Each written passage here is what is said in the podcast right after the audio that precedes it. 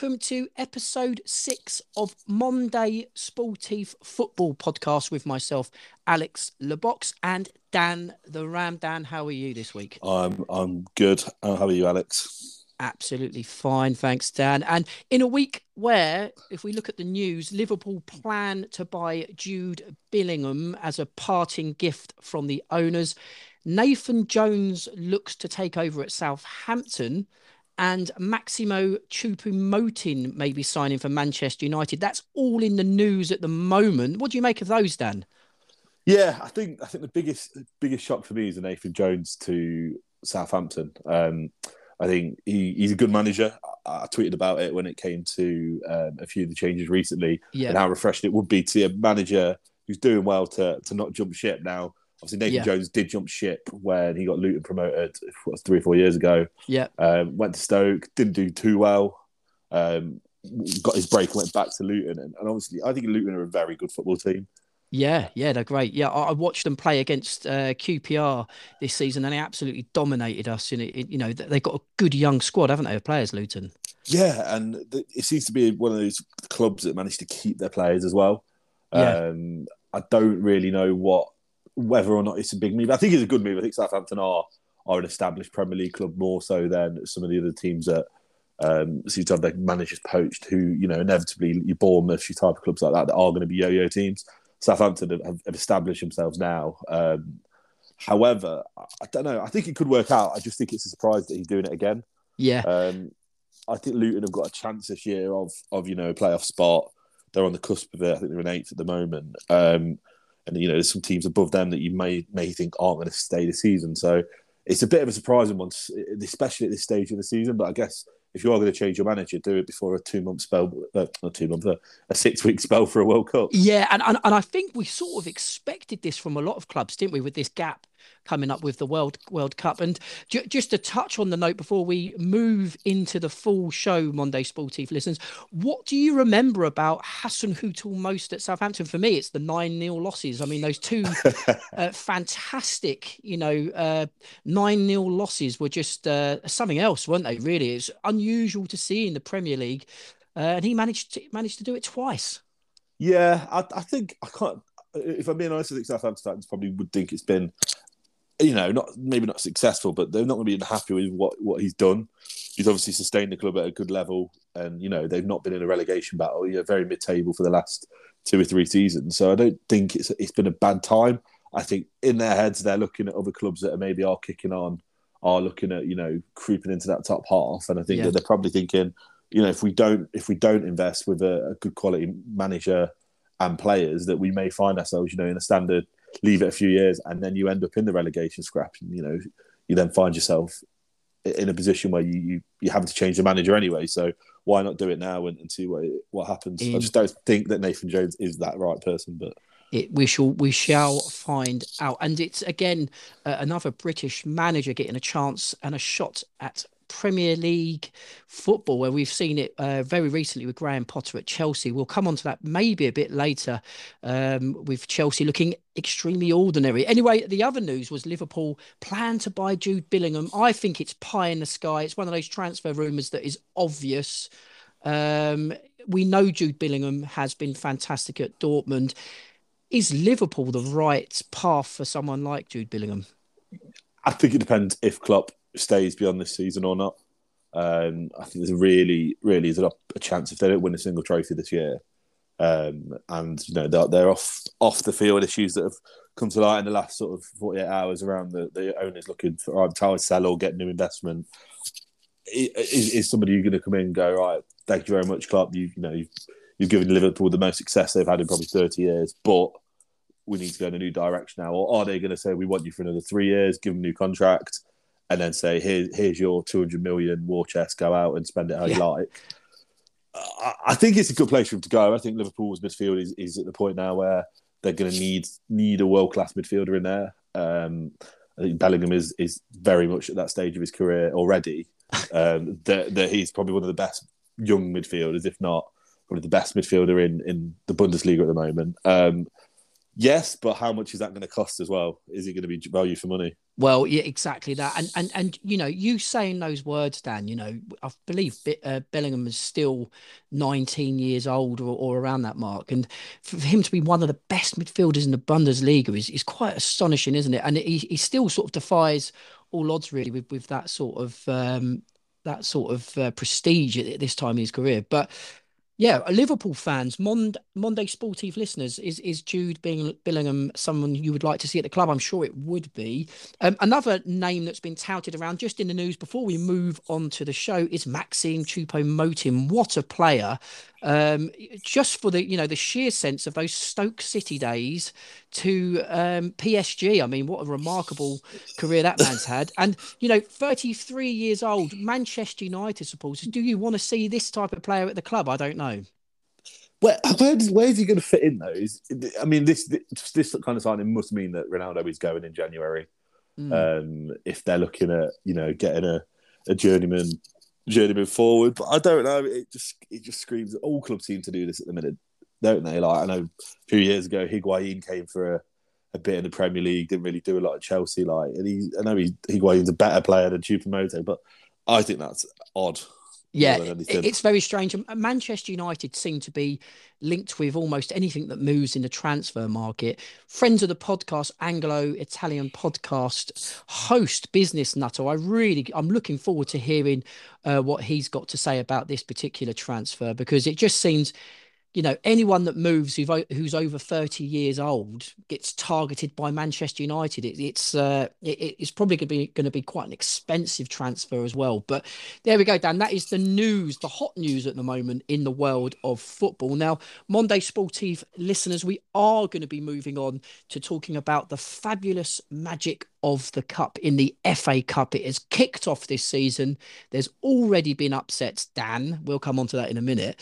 Um, we are going to then speak about the World Cup and the proposed England squad with the uh, inclusions and exclusions that may occur for that. And then we're going to talk about the Premier League, EFL, and then of course our hot takes. So it's a it's a busy show. We're going to try and keep it nice and fluid, aren't we, Dan? Um, kicking off with the FA Cup, and what better place to start than Derby County, the glorious Rams? I mean, if you want magic of the cup, there's nowhere better to start, is there, than Derby versus Torquay? No, um, I, I managed to catch a little bit in between uh, being at work on Sunday, so um, I can't say that it was it was a classic game in sense of uh, one for the purists. However, it's a classic cup tie. Derby two 0 up, um, and looking very very comfortable. Yeah. Um, and then we just reported we had a, a red card. Uh, I think it was a red card. He's, he's, pulled him down as he's pulled his shirt. He's going through. Yeah. They scored a penalty, and then it's you know all back to the wall for, for twenty minutes, and you know ten men the FA Cup.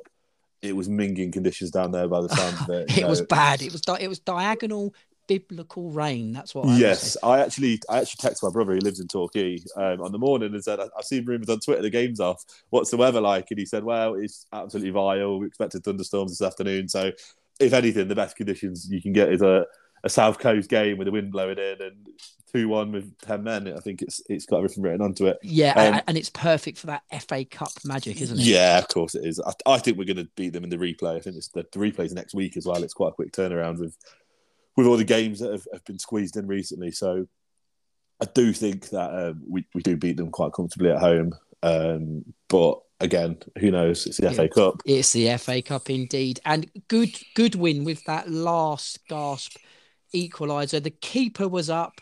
You know, like you said, those conditions were were you know blustering winds and rain, and uh, yeah, it was one of those fantastic FA Cup moments. Even coming from Dan the Ram, the Derby supporter, um, the replays coming up, Dan. There's some there's some real tasty replays and some good games for um, some of the lower clubs. You've got Wimbledon versus Weymouth. It's a great tie for Weymouth. Uh, will generate some money for them. Just some, some other ones I've picked out is Cambridge versus Curzon. I mean, what a fantastic fixture for a team like Curzon. Um, Salford versus Peterborough. The winner goes on to play Shrewsbury in round two. Woking versus Oxford United and Gillingham versus AFC Fylde. I mean, there's some. It, it's the magic of the cups all there, isn't it? With those types of fixtures. Yeah, I was, I was, trying to explain to. Um, I watched the draw last night. I was trying to explain to my girlfriend, you know, this is it. This is the biggest round, really, because if you manage to, you know, you you're a national league or non-league side, and you manage to scalp a, a League Two team that are probably looking at priorities elsewhere, you could be drawing Man City, Arsenal, Chelsea, Man United, yeah, Liverpool yeah. at home, you know, or ideally probably away for the cut of the money um, in the next round. So I think this is this is a tougher round, really um, for for not only the teams that are looking for that, but the, the, the football league teams that you know are also some of them are looking for the payday, aren't they? Some of them would want to go to these big clubs. So I think it'll be a really good, really good go around of games. Hopefully, um, we see some great games like we did this weekend. I think um, my my personal highlight was Chippenham beating Lincoln. Lincoln, obviously, are doing very well, um, yes. um, ticking along in League One at the moment, and you know, Chippenham Town. Who would have thought that? Yeah, it's absolutely fantastic, isn't it? And um, moving into round uh, two, we've also got Farnborough through to the next round, having knocked out Sutton United 2 0.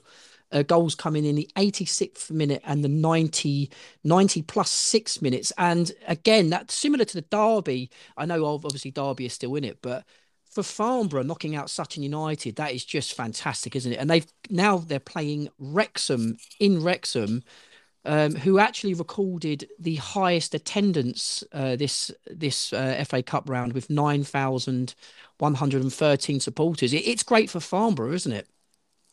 Yeah, I, I just read there it's sixty thousand to get for the for getting through this round. Yep, um, and then that doubles if they win their second round. So you know for some of these clubs, that is, that's their, their year sorted, isn't it? Getting through to the third Absolutely. round proper.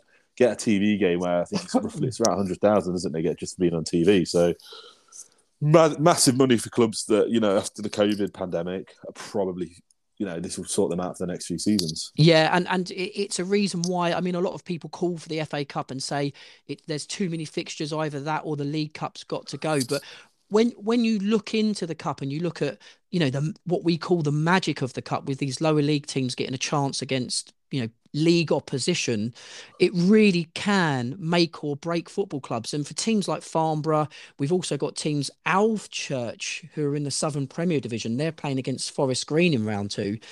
Um you know it it it, it can make or break these football clubs. So it's still important isn't it dan? Absolutely. Um, I, again, this is I'm I'm a real uh, advocate of the FA Cup. The league the league cups it's a different argument, and obviously football league clubs will moan that they have the football league EFL trophy as well. Yeah. Um, plus potential playoff games at the end of the season. Some sometimes you know it can get a bit silly in those those situations.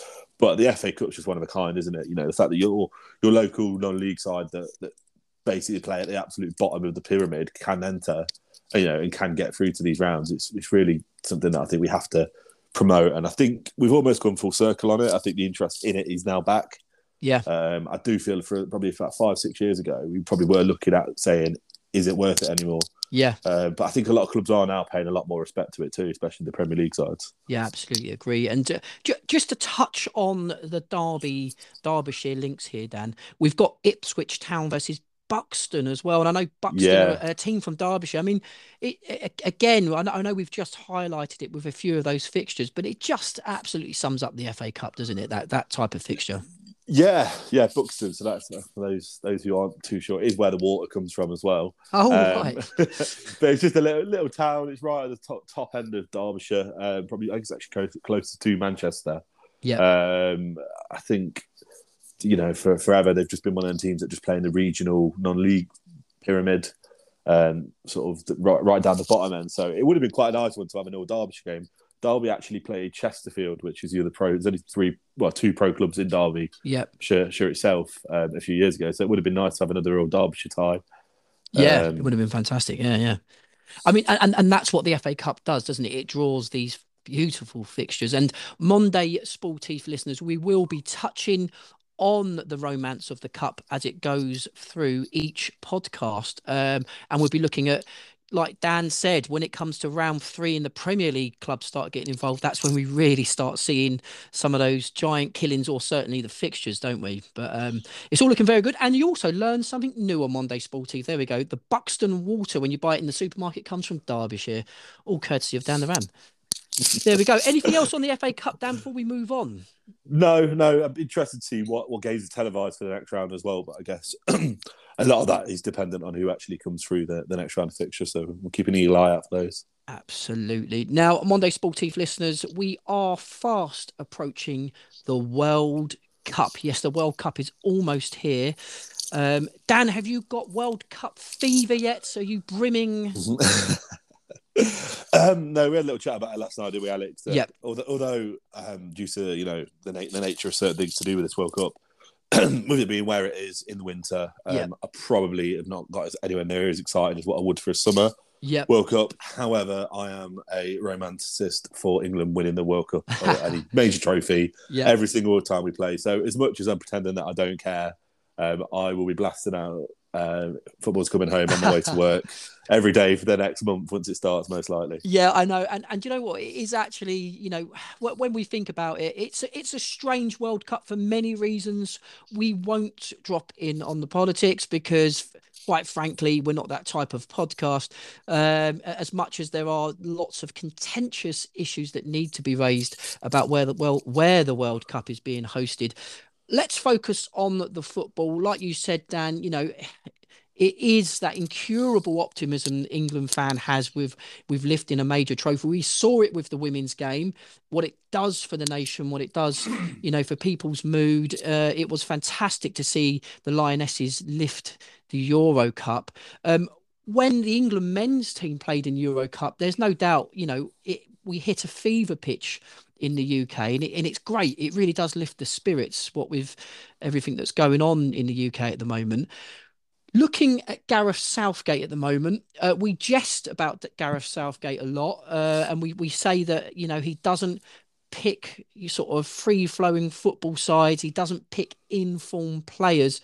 He does deliver for England, though, doesn't he? We've had a bit of a shocking uh, Nation League campaign. We, we had some very drastic results. But do you think, before we go into the sort of predictions of who he's going to take to Qatar, do you think Southgate is still the one?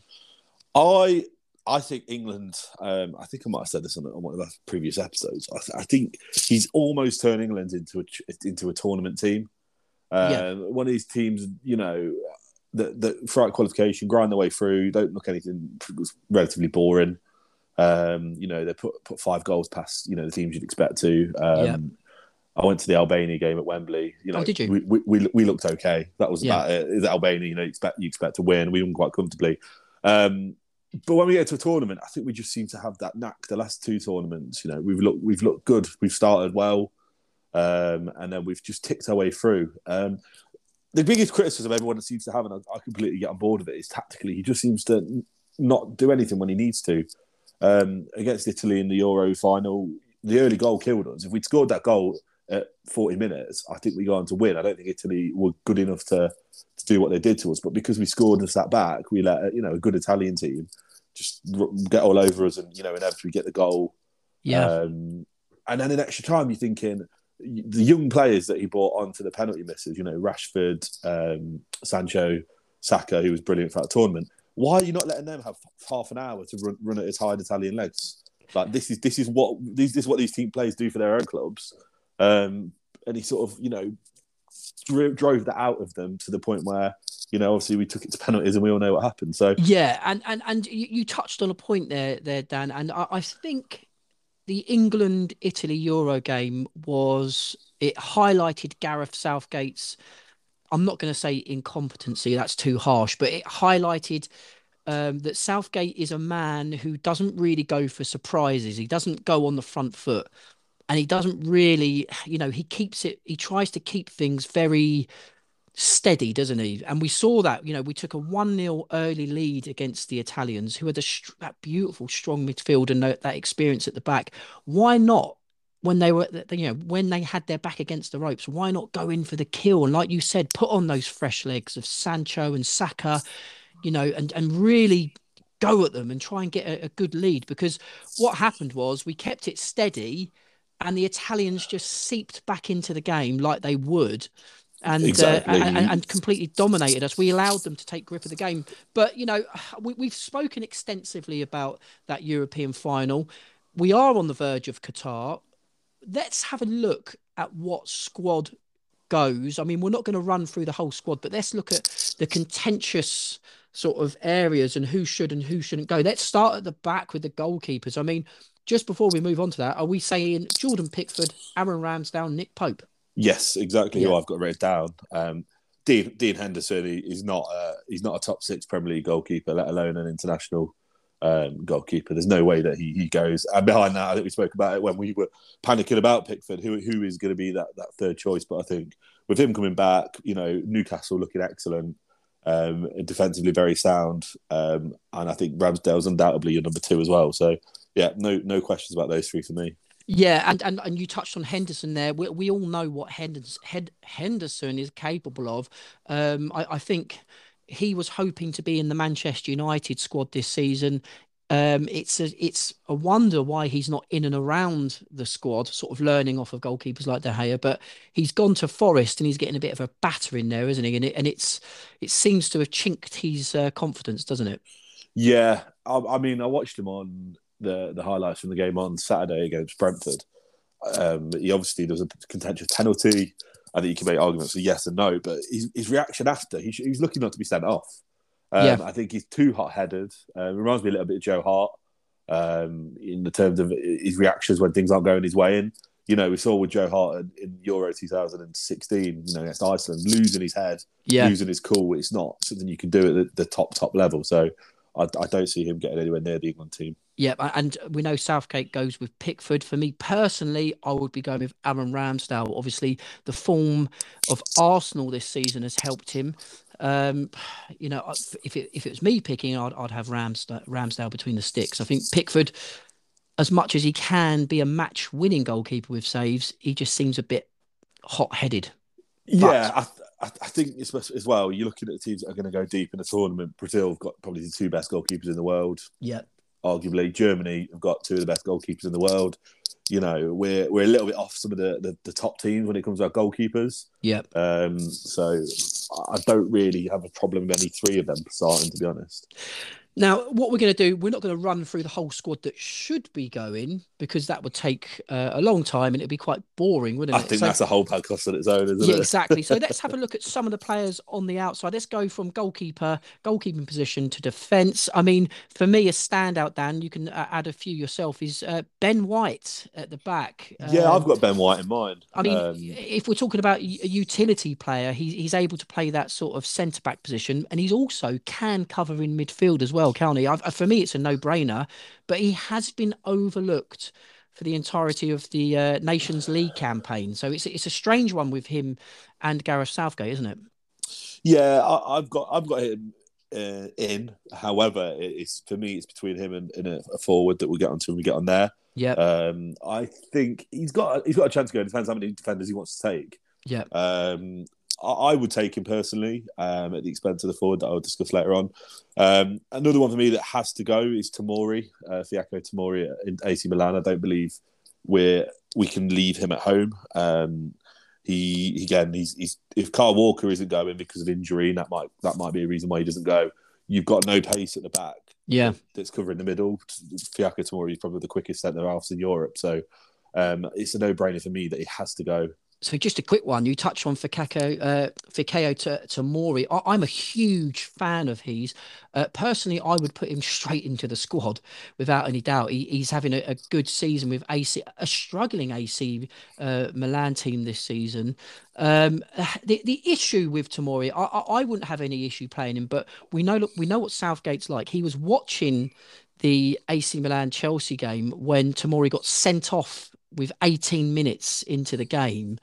Is that something that Southgate would look at and it would hamper his chances? You like to think not, because you know the sort of players that 100 percent will be going. Yeah, have, have, had those kind of problems themselves as well. Um, you know, Maguire's going to go, and he's not played much football at all. Yeah. Which I actually personally think will go in England's favour that he's not played as much football. Um, just on the basis that he's he can't go in with no confidence because he's not been playing. Um, wow. But yeah, for, for me, it would be 100% Tomori if Walker is injured and doesn't make it. Yeah, and and you, you might know a little bit about Tomori because he was on loan at Derby. Yeah, and, and, and, and let's face it, Dan, who wasn't on loan at Derby uh, in that season? Um, but um, did, you, did you see at those early stages that there there was definitely uh, you know a player in there? Yeah, so he got his opportunity. Curtis Davies did his uh, ACL and was was out for the season. Um, so Tomori struck up a partnership with Richard Keogh. Yep. Um, and you know, part of the reason I think we got to the playoff final was the ba- that, that partnership. Um, Tomori scored scored a few goals. He was excellent. Um, he's so quick that you know when he was he's obviously younger and inexperienced, but when he would make a mistake, he'd just turn around, put a 30, well 10, 15 yard sprint in, and win the ball back. Like that's how good he is. So. I imagine, I imagine, you know, if you put him back in the championship now, he would look like an absolute world beater. So I, I, I think he has to go. Um, the only issue I think England have got is there's no depth in, in the in the left back. I've only got myself is, is Luke Shaw going. Yeah. Are you not sure he will go? No, no, I, I think he'll go, but I, I think who who we, I don't think we'll be taking a, a, a second left back. No, no, no, no. I, I, I doubt that as well because he, he, does try and play uh, the wing back positions at times, doesn't he, with three at the back. Um, so it will be interesting to see how he what what he does with that. Who else would he take on the left side with be Reece, Reece James and Ben Chilwell are both out injured, aren't they? Yeah, I think I think he potentially would be looking, uh, and he, I might get shut down for having this opinion, but I think he might be thinking that Saka could play the wing back role if, if need be. Yeah, and and we have seen him play that role before, haven't we? So Yeah, I- I, think I- when he first came through, he was he came through as a wing back, didn't he? So, Yeah. So yeah, it's it's not altogether a bad opinion there, Dan the Ram. Um, just to move things forward slightly now, one player who I think should definitely be on the plane. It's been very, very much a contentious and debatable issue over the last month, I would say, is the informed James Maddison in midfield. Um, he's literally dragging Leicester out from the depths of the Premier League by himself, isn't he? Um, he- he's got to go, hasn't he, Dan? Oh, oh, he he's probably starting for me as well. Um, I watched watched the Everton game at the weekend, um, and he just ran the show.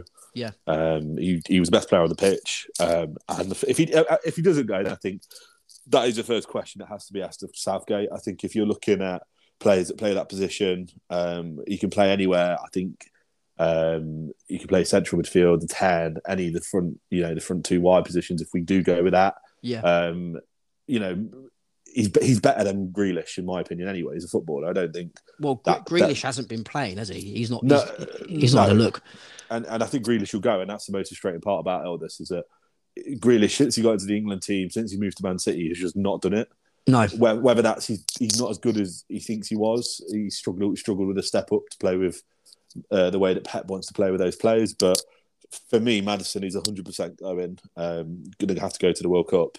Um, I've got six midfielders down, and, one of those midfielders, I think, due to Kalvin Phillips being injured and not not likely to go, um, is going to be James Ward-Prowse. Yeah, yeah, yeah. I think I, I think James Ward-Prowse um, should would will almost definitely go. Um, he's only got eleven caps for England, which was surprising. I, I, I thought he would have won more um, than that at this at this stage in his career. But um, no, I, I agree with that. James uh, Ward-Prowse going. You, you touched again. I mean, these Manchester City players. We knew it would be an issue, but you talk of Kalvin Phillips. He just hasn't played any football the same as Grealish, and for my mind, there's there's no way they should be anywhere near this England team. For, for me, it, going into a World Cup, it's always about taking form players, and James Maddison is certainly one of them.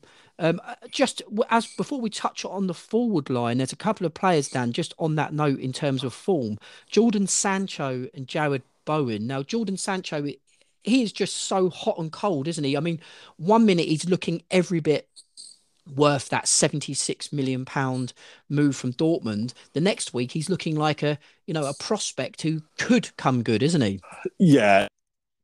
He, he can't go to the World Cup this time around. Um, you know, he, he played his way in by his form in Dortmund Yeah. into the Euro squad last year. Um, no doubts about that. However, you you can't you can't not be playing in form.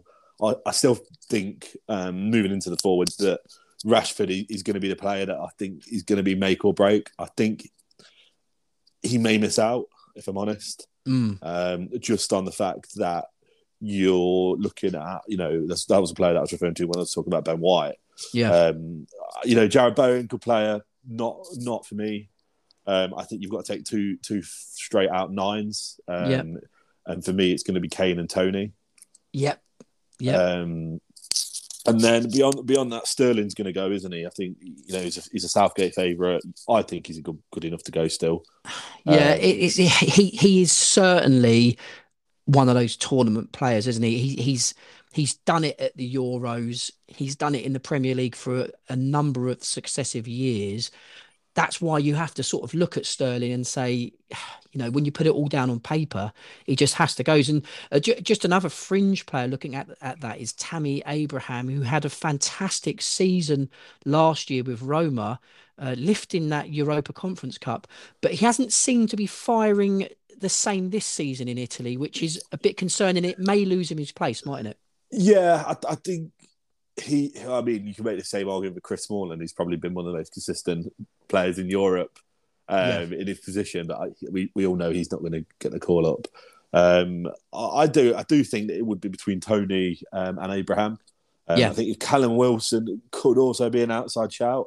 yeah, Um, yeah, but I, I think that you you know to, Toney Kane and Abraham are very similar style in, in terms of the way they play. Um, I think Cal, Callum Wilson's a little bit different. I think you know we know Southgate likes to play his rigid system, um, and I think those players fit him better. And I think you, you, you're the forward that's going to go is Saka, which for me, if on, on what we've discussed and, and pretty much both said, that it would be Rashford that misses out. yeah. And and you touch on the man Ivan Toney. I love Ivan Toney. I think he's an absolutely fantastic football player to watch. Um, not none more so than if you look at his penalty form, 26 out of 27, and that includes his last 22 he's actually put away. He knows how to strike a ball. I think Ivan Toney should be on the plane. I made a hot take last week that he would be England's top scorer in the competition with five goals. There we go. I've said it. I've said it. Um, Callum Callum Wilson. Uh, we move on to Callum Wilson. The only issue that shadows Callum Wilson, and we all we all know it, is the injury list, isn't it? It's just That, You know, that's what's going to kill him. I we think. look at we look at calf injuries, hamstring, cruciate ligaments. Uh, the other week he came off with, um, I think he had some sort of uh, fever. Um, with Gareth Southgate watching that game, it just doesn't help him. He's on fire with Newcastle at the moment. I would love to see him go, but it's just it puts his position in contention, doesn't it? Yeah, and I just don't think he's going to risk it. I don't. You can't have any players that are going in. This is why I don't believe that Walker will go. Um, I don't think that Kalvin Phillips will go because he can't go there. And as soon as you get there, you get an injury, and then you're down to 22. Like it makes no sense. I think we saw we've seen it previously, haven't we? With when England have had world class players like Beckham and Rooney going and when with metatarsals, you would risk it because it's a you know what you're getting. You are getting some of the best players in their position in the world. You're not going to do that with somebody that's gonna, potentially won't even kick a ball in a tournament to, to risk, agree, risk yeah. it. So, Absolutely So- agree, Dan. so all things said, like, with, with you know scurry over the England team, for me, it is going to be Marcus Rashford that is going to miss out completely. Well, there we go, Dan. You have said it. Is Rashford going to the World Cup? There's so many questions to be had in there.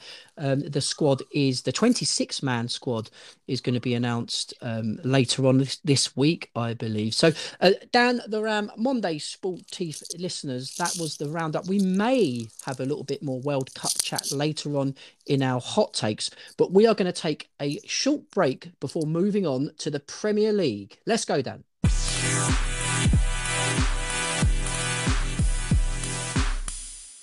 Right, Monday Sportif listeners, that was a catch up of the FA Cup glory and also a look at the England squad that is potentially going to the World Cup. We are now moving on to the Premier League.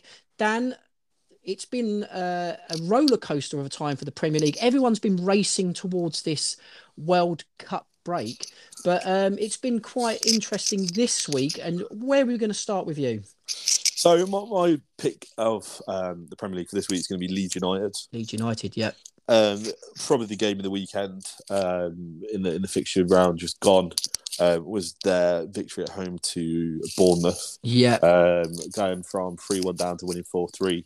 Yeah. Um, goal frenzy, um, and just a very, very entertaining football team to watch. Yeah, and can can we please talk about? I'm going to pronounce his name, Crysencio Summerville. I'm so glad you brought that up. I mean, I mean, let's talk about this player because what a week in football he's had for the 21 year old. Oh, just just ridiculous. I, I I had to do a bit of research on him, you know, just just to talk about him, and Yeah, he he actually signed for Leeds at the start of last season, right. um, and obviously didn't. I, I'd not heard of him really until he, he sort of breaking out this year. Yeah, Um, I'm sure Leeds United fans will probably be able to fill us in a little bit more on that. Anyone that's listening, yeah, um, has got anything to tell us about him, but he just seems to just be uh, an absolute superstar. Um, the, the, the way he plays, his movement, um, on the ball, both feet, everything about him. He- when you think of a winger, and you know, he's he seems to be to be a bit of an out and out winger. Um, he seems to have it all. Um, he's got a, great goal um, on Saturday. He was involved in all the all the build up for all of the Leeds goals as well, I believe. yeah. Um, Dutch in the 21 international. I'm not sure that he's made his his full team debut yet, but I mean that that can't be far away. No, and, you're right in saying there, Dan. Um, I believe um, doing a little bit of looking into into Summerville, he was a Feyenoord uh, Feyenoord uh, youth product, and he was taken into the Leeds academy. Is is my understanding, but he's certainly come in with a bang. None more so than that game against Liverpool. Um, I mean, touching on Liverpool as well, just with this game in particular. What's going on with them this season? Oh, just it. Well, we'll find we'll find out uh, in a few days' time after the, after Derby knocked them out of the uh, the League Cup. Oh, hey. We're actually playing them this week. Um, I don't. I, I think it's it's exactly as Klopp has said that they, they've not invested enough in the in the summer.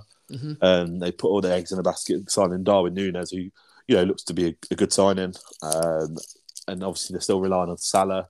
They lost Mane, but cen- central midfield wise, I don't really. Apart from you know Fabinho sits, sits obviously off the ball a bit, and Thiago, Thiago can be hot and cold. Yeah, They don't seem to have a good enough midfield to be anywhere near the top four at the moment. Yeah, and and touching on uh, Darwin Núñez, uh, whenever I say that name, I always get that image of that guy who sings on TikTok, and it's like Yeah, the Welsh Um, fella. it's, it's terrible. Um, but um, with Darwin, uh, Darwin Núñez, we know that, that there's a player in there. Um, he's he's obviously a gifted football player, but 100 million pounds. It was a bit of a trigger signing for Liverpool, in my opinion. It was a case of looking at the market. Who can we bring in? Who's going to make an impact? And he, he just hasn't, has he? He hasn't made that impact they wanted. But it's not to say there's not a good player in there. No, I think you know he, he he looks like he just needs a good run in the team Yeah. of scoring a few that come off his knee, off his shoulder, and you know he, he'll probably go. But I also think he's been overshadowed by how good Haaland's been as well. I think those two came in, didn't they, at the same Yeah. time? Yeah. The two two challenging teams, you know, both both very similar players, really tall, quick, Yeah. long haired strikers, obviously from very very different parts of the world. Yeah. Um, and I, I think they've probably been compared compared a little bit too much for me um, in terms of what they've been bought to do. Um, Yeah. Obviously, Haaland Haaland's been the best player in the world, and you know, Núñez, Núñez has been hot and cold. But I do think that Liverpool will sort it out. I think again, I've said, I keep saying this. Nobody knows what the Premier League will look like after the World Cup, based upon injuries, superstars that end up, you know, shining for their, their country, and you know, get snapped up in in January. Because obviously, normally we're used to having a summer World Cup where you know teams have done all their research prior, but everyone gets a break and then they come back for pre-season. We're going straight back into the Premier League. Yeah. Yeah. Um, I know that a lot of the clubs, I think Klopp's been very vocal as those Pep. This is a mini pre-season, and they'll be playing friendlies throughout. Um, so we may see some of the some of the top teams um, that are on the verge of the you know the Champions League places actually come back stronger based upon having abreast the players that are carrying niggles getting a proper rest. Yeah. Um, or we can see the opposite, and their superstars get burnt out at the World Cup and pick up niggles, and then you know before you know it, you're you're panic buying in in January. And do you know what? We, we are going to see that because, um, you know, th- this big winter break for the World Cup, it, it is going to change the dynamics of the Premier League. And um, one day, Sportif listeners, we are touching on the Premier League in this particular area. Um, it, it was an 89th minute winner at Liverpool for Summerville. We just touched on him, 21 years old, doing that at Liverpool with those Leeds fans going crazy. it must have just been such a moment, mustn't it? Yeah, I, I think it's the first time Liverpool had lost in a number of games as well, hadn't it, at home?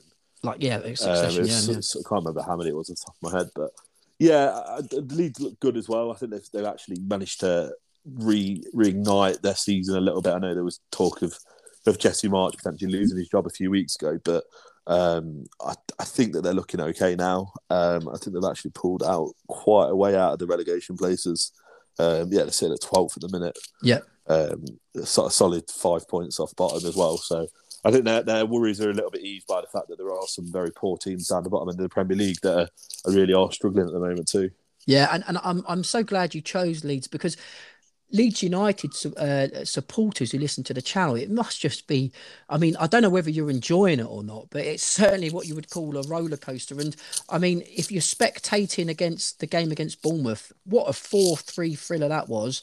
Summerville starts the game with a bang, the man of the moment, by winning a penalty in the first minute.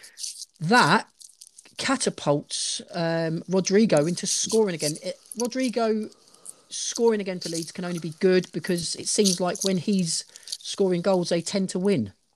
Yeah, we, we I think it was my hot take on episode two or three. Um, how he started the season, he'd gone very, very sort of not heard anything from him. He didn't think he was scoring scoring regularly, but that obviously coincided with Leeds having a bit of a blip in form. Yeah. Um, I think the way that Leeds play is exactly how they played under Bielsa. It is just solid, solid attacking play, getting as many men forward as possible, um, which obviously constantly leads them to the counter attack, which yeah. was why they conceded three goals on Saturday and obviously scored four. Um, I I think Leeds will be okay again this year. Oh, I, I, don't think that they've got anything to worry about really moving forward. They've got a tough game before the World Cup though. They are playing against Tottenham on Saturday. Um, that will be very interesting to see. That'd be that'd be a very good game, wouldn't it? Yeah, especially the way the way that Spurs play. You know, the the standard um, Conte style of football. I think they may succumb to to a bit of a pace, and I think just on the basis that you know the the, the flair and the attacking players that Spurs have going forward that there'll be no no second chances needed for for Kane, Son, Richarlison if yeah. they get those opportunities to score.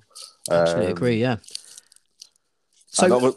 Uh, sorry, just to touch on it as well. They Leeds Leeds are playing in the League Cup this this week as well. Midweek they've got Wolves away. And obviously, Wolves are are probably got bigger bigger worries than playing in the League Cup third round at the moment.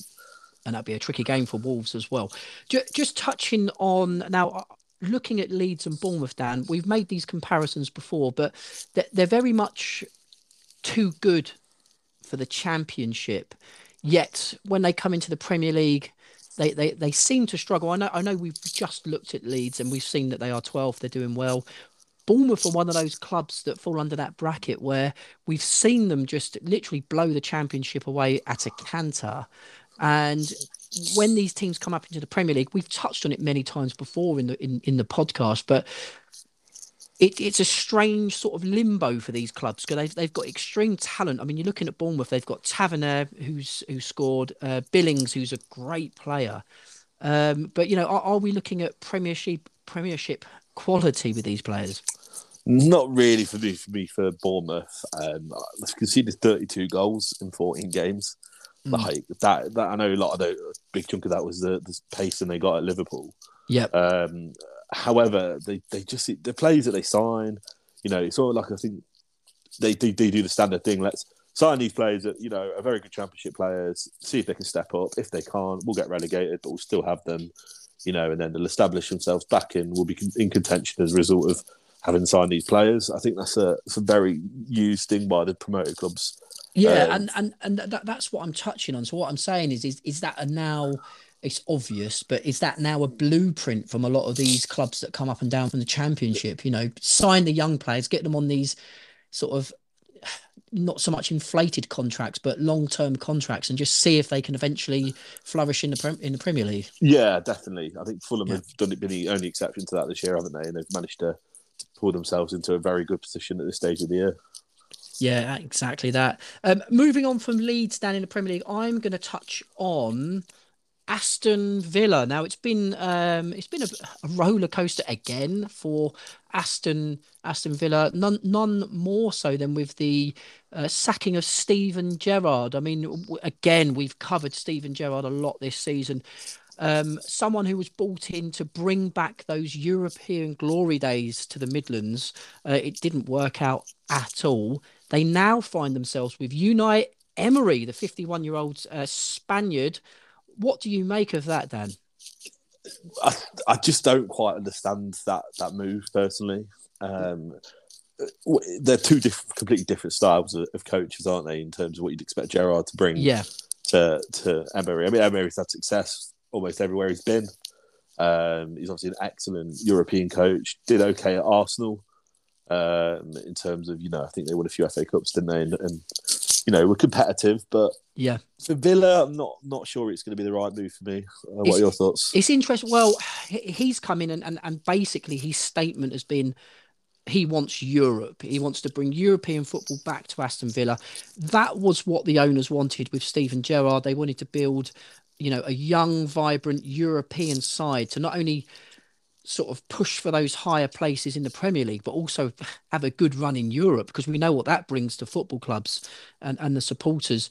Um, having recently been to Villa Park and seen a game uh, played there, I'm telling you, Dan, I'm not sure if you've been to Villa Park, but it's absolutely beautiful. It's one of those old styled football stadiums which holds that fantastic atmosphere. I can see why so many people hold it in such high regard. It deserves European football. And when you see Villa Park sitting there, they're a huge club, aren't they? Yeah, I, I actually went to a corporate event there years ago um, and got the behind the scenes tour and for me, it's my favourite ground in, in, English football. Yeah, um, yeah, I I, sec- I, I, second that after being there. Yeah, we talk about character and things like that of you know the older stadiums. You got Fulham's, your City grounds, um, Loftus Road. They're they're all lovely, but Villa is actually an elite football stadium as well. They've somehow yeah, managed yeah. to to go with the times and. You know the whole end, such an impressive stand. Yep. Um, everything about it is just, it's just, it's just top end and, and fantastic. Um, I don't think that they're ever going to get European football. That's a big statement to make. But who who are they replacing out of the top six? Yeah, I know, um, and and I think obviously that's what uh, Unai Emery needs to look at. You know, um, if you look at his career, you know, with um, starting at Valencia, Sevilla, PSG, Arsenal, you know, he's been at the big clubs and recently Vill- Villarreal.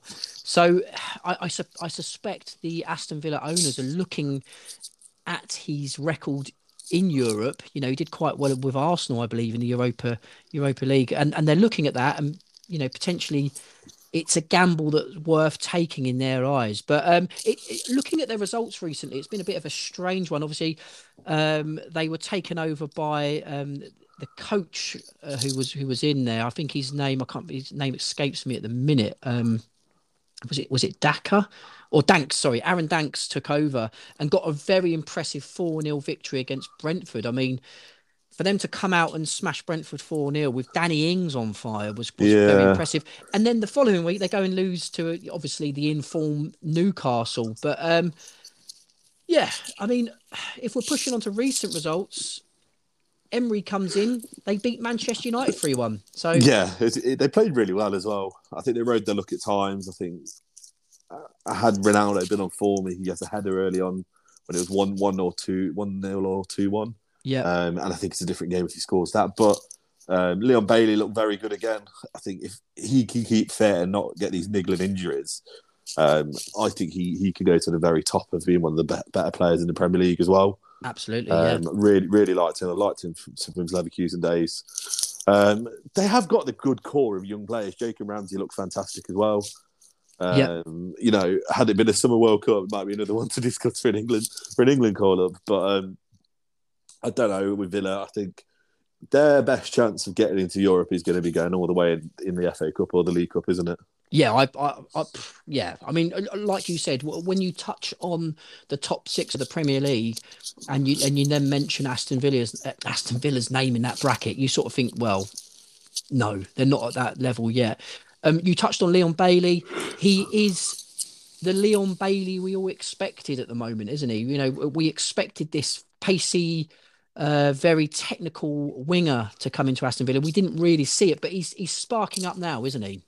Yeah. Um, again, he, he seems to be one that if if he can keep injury free and get everyone in the team, he gets there. But like, like most players that, that are wingers, they, they get these niggles, and then these niggles lead them out for two or three games, and then before you know it, you know you're you're back, back down the pecking order. It takes them a while to get back in. Maybe under Emery, it might be something that he, he thrives on. Um, but I, I do think that he, he, can be one of those players. It's just it's just unlocking that key, isn't it, and getting the consistent form in there. Yeah, I mean, you touched on the Cristiano Ronaldo header, which almost gave the equaliser to Manchester United. But between the sticks for Aston Villa, they've got a man mountain in Martinez. Um, when you see the guy in the flesh, he truly is huge uh, a very dominant display against Manchester United and almost sort of clawed that victory for them. He's going to be so um, so key to this Aston Villa team if they're going to get success under Emery, aren't they? Isn't he? Yeah, I mean that's biggest. it's the biggest mistake that that um, Arsenal made was getting rid of him. Really, I mean I know that they've got a good keeper in Ramsdale, but um, I mean Martinez, he, he just came in out of nowhere, didn't he? he? Had that good run in the Arsenal team. They didn't want to renew his contract, I think, and he left, or did he get was it a low fee that they sold him to Villa for? I think it's quite a low fee, yeah, yeah, then, which, which, was strange for me, and, really. But... And now for me, you know, he's top five in the Prem easily. Yeah, easily, yeah, yeah, absolutely dominant display. Um, before we move on to the fantastic EFL, just want to mention that Philippe Coutinho, yes, Coutinho is at Aston Villa. If you don't remember, I know he hasn't exactly done much recently. I love Philippe Coutinho. I think he's a fantastic player. It's been confirmed that he misses the World Cup. He won't be going with Brazil to the World Cup because of injury, which is a shame. Um, I'm sure Brazil won't miss him. They have an abundance of talent, so uh, we maybe may or may not be coming onto that later in hot takes. Um, but uh, yeah, uh, Coutinho out for the World Cup. Um, do you see that as a miss for Brazil or Aston? Uh, for any of my listeners that have not seen, the Brazil team was announced yesterday, yeah. um, and I am not surprised that he's not in that team looking at their attacking options. There we go. Coutinho misses through injury. Dan, let's move on to the EFL. What a fantastic! Um, we love the EFL, don't we? Um, let's start with the Championship. Uh, Burnley very much at the top at the moment, despite a 5 2 loss to Sheffield United. But that is the beauty of the Championship, isn't it? Yeah, what what a week to be a Burnley fan. Yeah. Uh, that, that, midweek result where they, they scored 90 plus 1 and 90 plus 10. Yeah, um, yeah, yeah. I can't remember who it was who they played actually at home, weren't they? Um, and then to go to you know probably the only other rival I think that, that are going to push them all the way this year in Sheffield United and get turned over. Um, I don't know. I think I think Burnley looked fantastic up until this week, and now even I'm questioning. But we know, Alex, don't we? It's a championship. This kind of thing's to be expected. Exactly, and that that that was my point. Exactly. The beauty of the championship is you just never know. And looking at the championship table, um, it's quite funny because you look at the top six and then you scroll down and you look at the top 10 and then you scroll down you look at the top 15 and you realize that it really is when you're talking about playoffs it's anyone's game. And that is the championship is so competitive. And that's the reason why we love it. But it really is. You look at teams who are languishing back. We mentioned luton earlier uh, swansea millwall birmingham reading. You know reading has slipped very far back recently. But they're all teams that are in, you know, even though they're lower in the league, they they, they could still very much easily have a run and get back into the playoffs, can't they? Yeah, but on the contrary, you know, Reading Reading could find only five points off the relegation zone now. Oh, that's that's miraculous, isn't it? Yeah, I mean, I called it. I did say, didn't Mm. But Reading had no business. You did. You did. You did um, call it. But you've got to. I mean, the fact that you're you've got West Brom. I dread to think what their wage bill is sitting in third bottom and looking poor. Um, yeah. Again, and, and, you know, unless they play against QPR and beat us 1 0. But there we go. Well, that's, Q, that's yeah, QPR for you. Obviously, they've changed their manager recently, haven't they? Yeah. Um, I think yeah, Stoke, another big team, and a, probably got still quite a large wage budget as well, languishing down the bottom. Um, QPR though, still still keeping in there. Can see that they've got a game in hand as well on, on the teams above them. Yes, uh, QPR have had a little bit of a blip in form, but I think it's just going to be one of those seasons for QPR. I think as a fan base, we're used to it. You know, the games we're supposed to win, we turn up and lose. Uh, West Brom, I would have expected with our current run of form for us to p- pick up three points at home, but uh, that's what you get for supporting a team like Queens Park Rangers. You just never know. But um, and again, for being a club in the Championship, like we know, week in week out, it is anyone's game. Now, League One, Dan, the beautiful League One, where Derby are flirting with the playoff places. It's it's just a lack of consistency for uh, Derby, isn't it? Yeah, it's it's incredibly frustrating. I managed to get back again um, two weeks ago now, was it? Yeah. yeah. Um, for the game at home against Bristol Rovers, Joe Barton's Bristol Rovers. Um, we looked fantastic. First half hat trick, David McGoldrick. Um, oh yes, that was a great hat trick as well, wasn't yeah, it? Yeah, James Collins back in scoring. Um, and then we go to Morecambe midweek and draw one one, miss two penalties, and you're thinking, how on earth are we are we doing this? We just wow. you know, Morecambe were a very very poor side. Um, I'm sure we Morecambe fans won't won't dispute that fact. Um, they scored a worldie right at the end of the first half after we'd missed one penalty. Yeah. Come back out, missed another one, and, and we, you know, it was it was all all attack defence, and fortunately we couldn't get a second goal. Um, our biggest problem, Alex, and, and I don't know if any of our listeners are aware of this, is a Derby have conceded, I think it's eight penalties since, wow. Paul, Warne, since Paul Warne came in. Yeah. Um, all, penal- all eight penalties as well have been conceded by different players.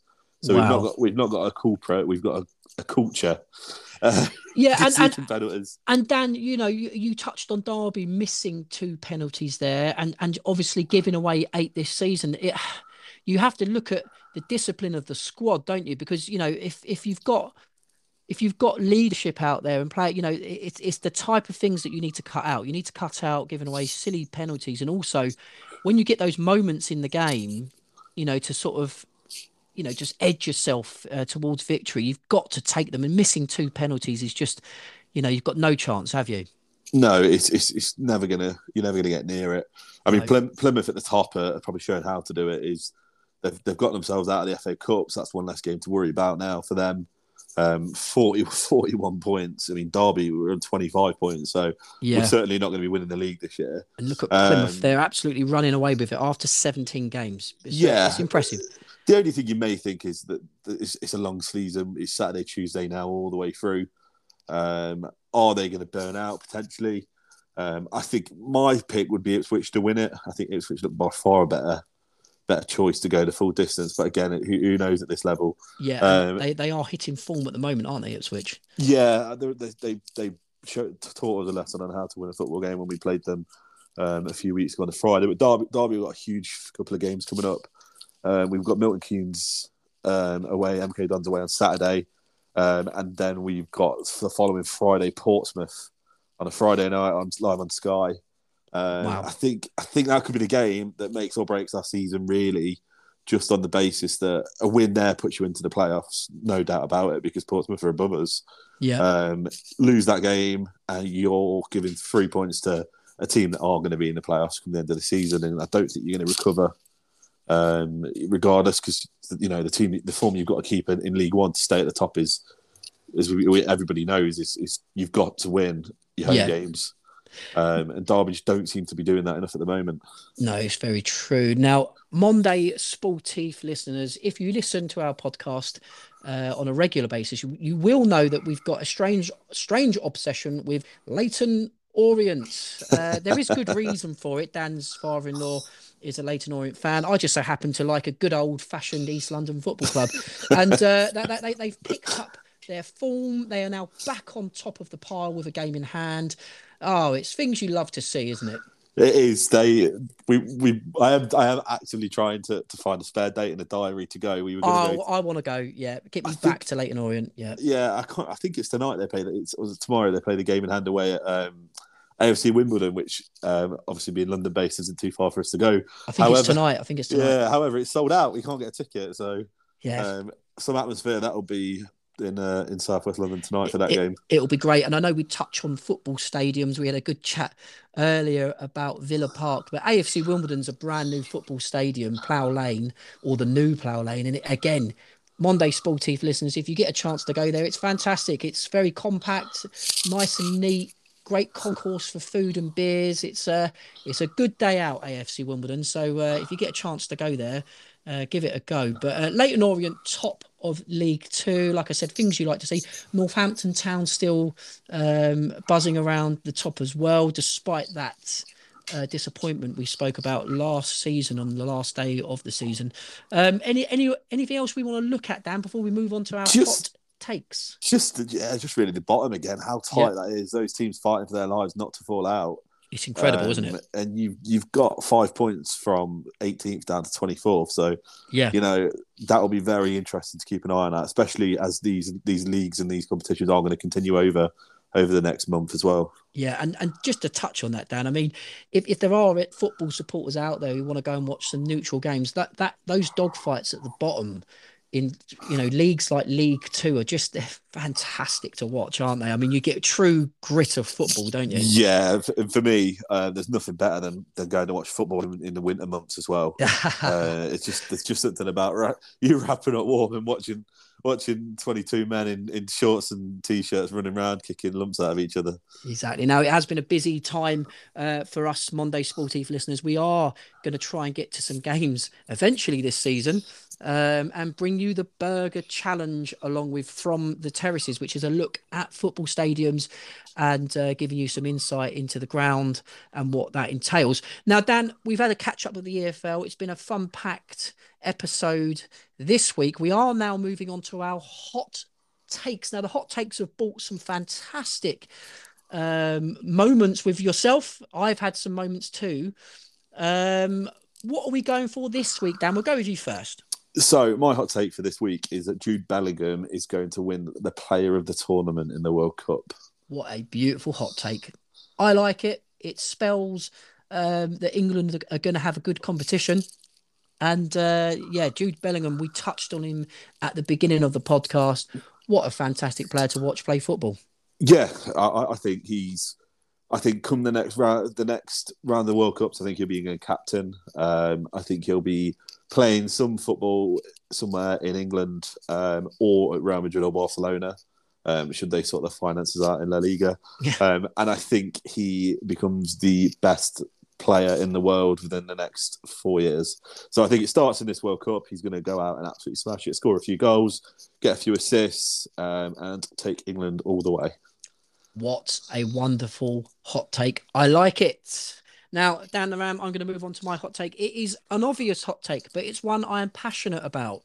And I think we need it. I think the world of football needs it. And I am going to go with my hot take the Seleção, yes, Brazil, are going to perform a dominant, and when I say dominant, I mean just absolutely blast this World Cup in Qatar and win it comfortably and in style. So I don't just think it's going to be one nils and two nil. I think they're going to just take this World Cup by storm and win it in glorious Brazilian fashion. Um, I, I actually don't disagree. You know, the the romanticism around England is, is obviously just just a bit, a bit of silliness. I do think that Bellingham will win the, the best player of the tournament, but that Brazil team that was, has recently been released, I know I touched on it earlier, talking about Coutinho, um, they're back to their best, aren't they? Yeah, and and you know what? Brazil haven't won the World Cup since, since 2002. The world needs this Brazil squad. I absolutely love it. It's the first Brazil squad. I, I, mean, I can just look at it over and over again. It's the first Brazil squad I've seen since 1994 where I've just gone, wow, it's brilliant. I mean, like you said, they've got the two best goalkeepers in the world in Ederson and Alisson. They've got Dani Alves. I mean, the ever the evergreen Dani Alves. we all love him. You've got uh, Marquinhos at the back, Thiago Silva. You know, you've got that that rich sort of uh, football. What's the word you want to use for those two players? They've just got so much experience and you pedigree, pedigree and experience. You've got Casemiro who's doing it for Manchester United. Guimaraes, who's running the show at Newcastle. I mean, the list goes on. Um, that's not even talking about the attacking ah, options no. they've got in Vinicius Junior. Dare I say Neymar Junior and uh, and the like. It's just, yeah, for me, um, it's going to restore the glory days of the World Cup. They're going to lift that glorious cup with those canary yellow jerseys. There's my hot take, Dan. What do you think? I, I completely agree. To be honest, I think if it's if it's not England, I would like it to be Brazil. Just just as a as a football fan, you know, that grew up in the nineties and, and, and the noughties and, and saw those great Brazil sides. Uh, you know, your Ronaldo, Rivaldo, Ronaldinho, Cafu, you know, Kleberson, all these players that you know, have just just been the the superstars of the day, and to see Yeah. that now go full circle, and you know the young the youngsters of today growing up, seeing the likes of Neymar and like you say uh, Vinicius Junior, um, and these are now the superstars of their day. It, it's quite nice. It just feel fills you with warmth that, that, It- that it does. that Brazil are back to the best. It does, and I'm so much looking forward to. it. I'll be shocked if they don't lift the World Cup. Absolutely shocked, and that's why it's my hot take, Dan. Now, listen, we are closing out the show, Monday Sportif listeners. It's been uh, great this week. Um, we, we I will touch and say that hopefully the sound quality is a bit better. We did have a bit of a a mare last week. Apologies for that. Um, now, touching on uh, the World Cup, we'll just sail out with this one, Dan. This is a, a question for you and Monday Sportif listeners. See if you can beat Dan the Ram to the post. Now, the top scorers at World Cup is littered with superstars, but who is the current top goal scoring player in World Cup? I know. Do you want me to, you want me to say the Yeah, answer? or-. I think it's Miroslav Klose. Miroslav Klose. Now look at the list of players you've got in there, and Closer. You know, did he set the world alight? I don't know, but he's top goal scorer in World Cups with 16 goals. That is mightily impressive. And he just sort of sneaked up on everyone. I mean, how did he do that? Uh, I, I don't really remember him being around before 2006. So, but he's Hmm. just doing two World Cups. I don't know. Yeah, I know it- it- Ronaldo broke it in 2006, and obviously Yeah. Germany, Germany went went deep twice, didn't they? And obviously won it. But I don't think he played in 2014. No, and and 16 goals is mightily impressive. He does eclipse the Ronaldo, the Brazilian Ronaldo, um, with with 15 goals. Uh, it's it's just you wonder who's gonna, you know, who's gonna push those boundaries. Um, just looking at the list in, uh, we've mentioned the top two. You've got Gerd Muller for Germany with 14, Just Fontaine for France. I mean, I'm not, you know, my football knowledge doesn't reach that far, but he scored uh, 13 goals in six games. Gary, mean- Gary Lineker up there. So, yes, just to finish off this list of the top six, we've got Pele in fifth with 12 goals. He, he probably made most of his up there. Yep, Jurgen Klinsmann, the Jurgen Klinsmann with 11. And I'll just mention some honourable mentions with Gary Lineker with 10, Roberto Baggio with 9, Christian Vieri with 9, Rivaldo with 8, and Maradona with 8. I mean, there's some players in there, isn't there? Yeah, who knows? Harry, well, Harry Kane's on six, isn't he? Following the last World Cup, so you know he's only got only got to score three, and he's took over Maradona. Wow, there we go. So that could be interesting. Anything else to add before we go, Dan? No, that's it. Obviously, we keep an eye out on our socials for some World Cup content from Monday Sportif. Indeed. And Monday Sportif listeners, again, we always mention if you follow us on Twitter and Instagram, you can also subscribe to the podcast so you're aware of when when we post in advance. Um, from that, uh, what Dan just said, we are going to be doing some World Cup content. So expect us on spaces and recording some podcasts over the winter period. Take care.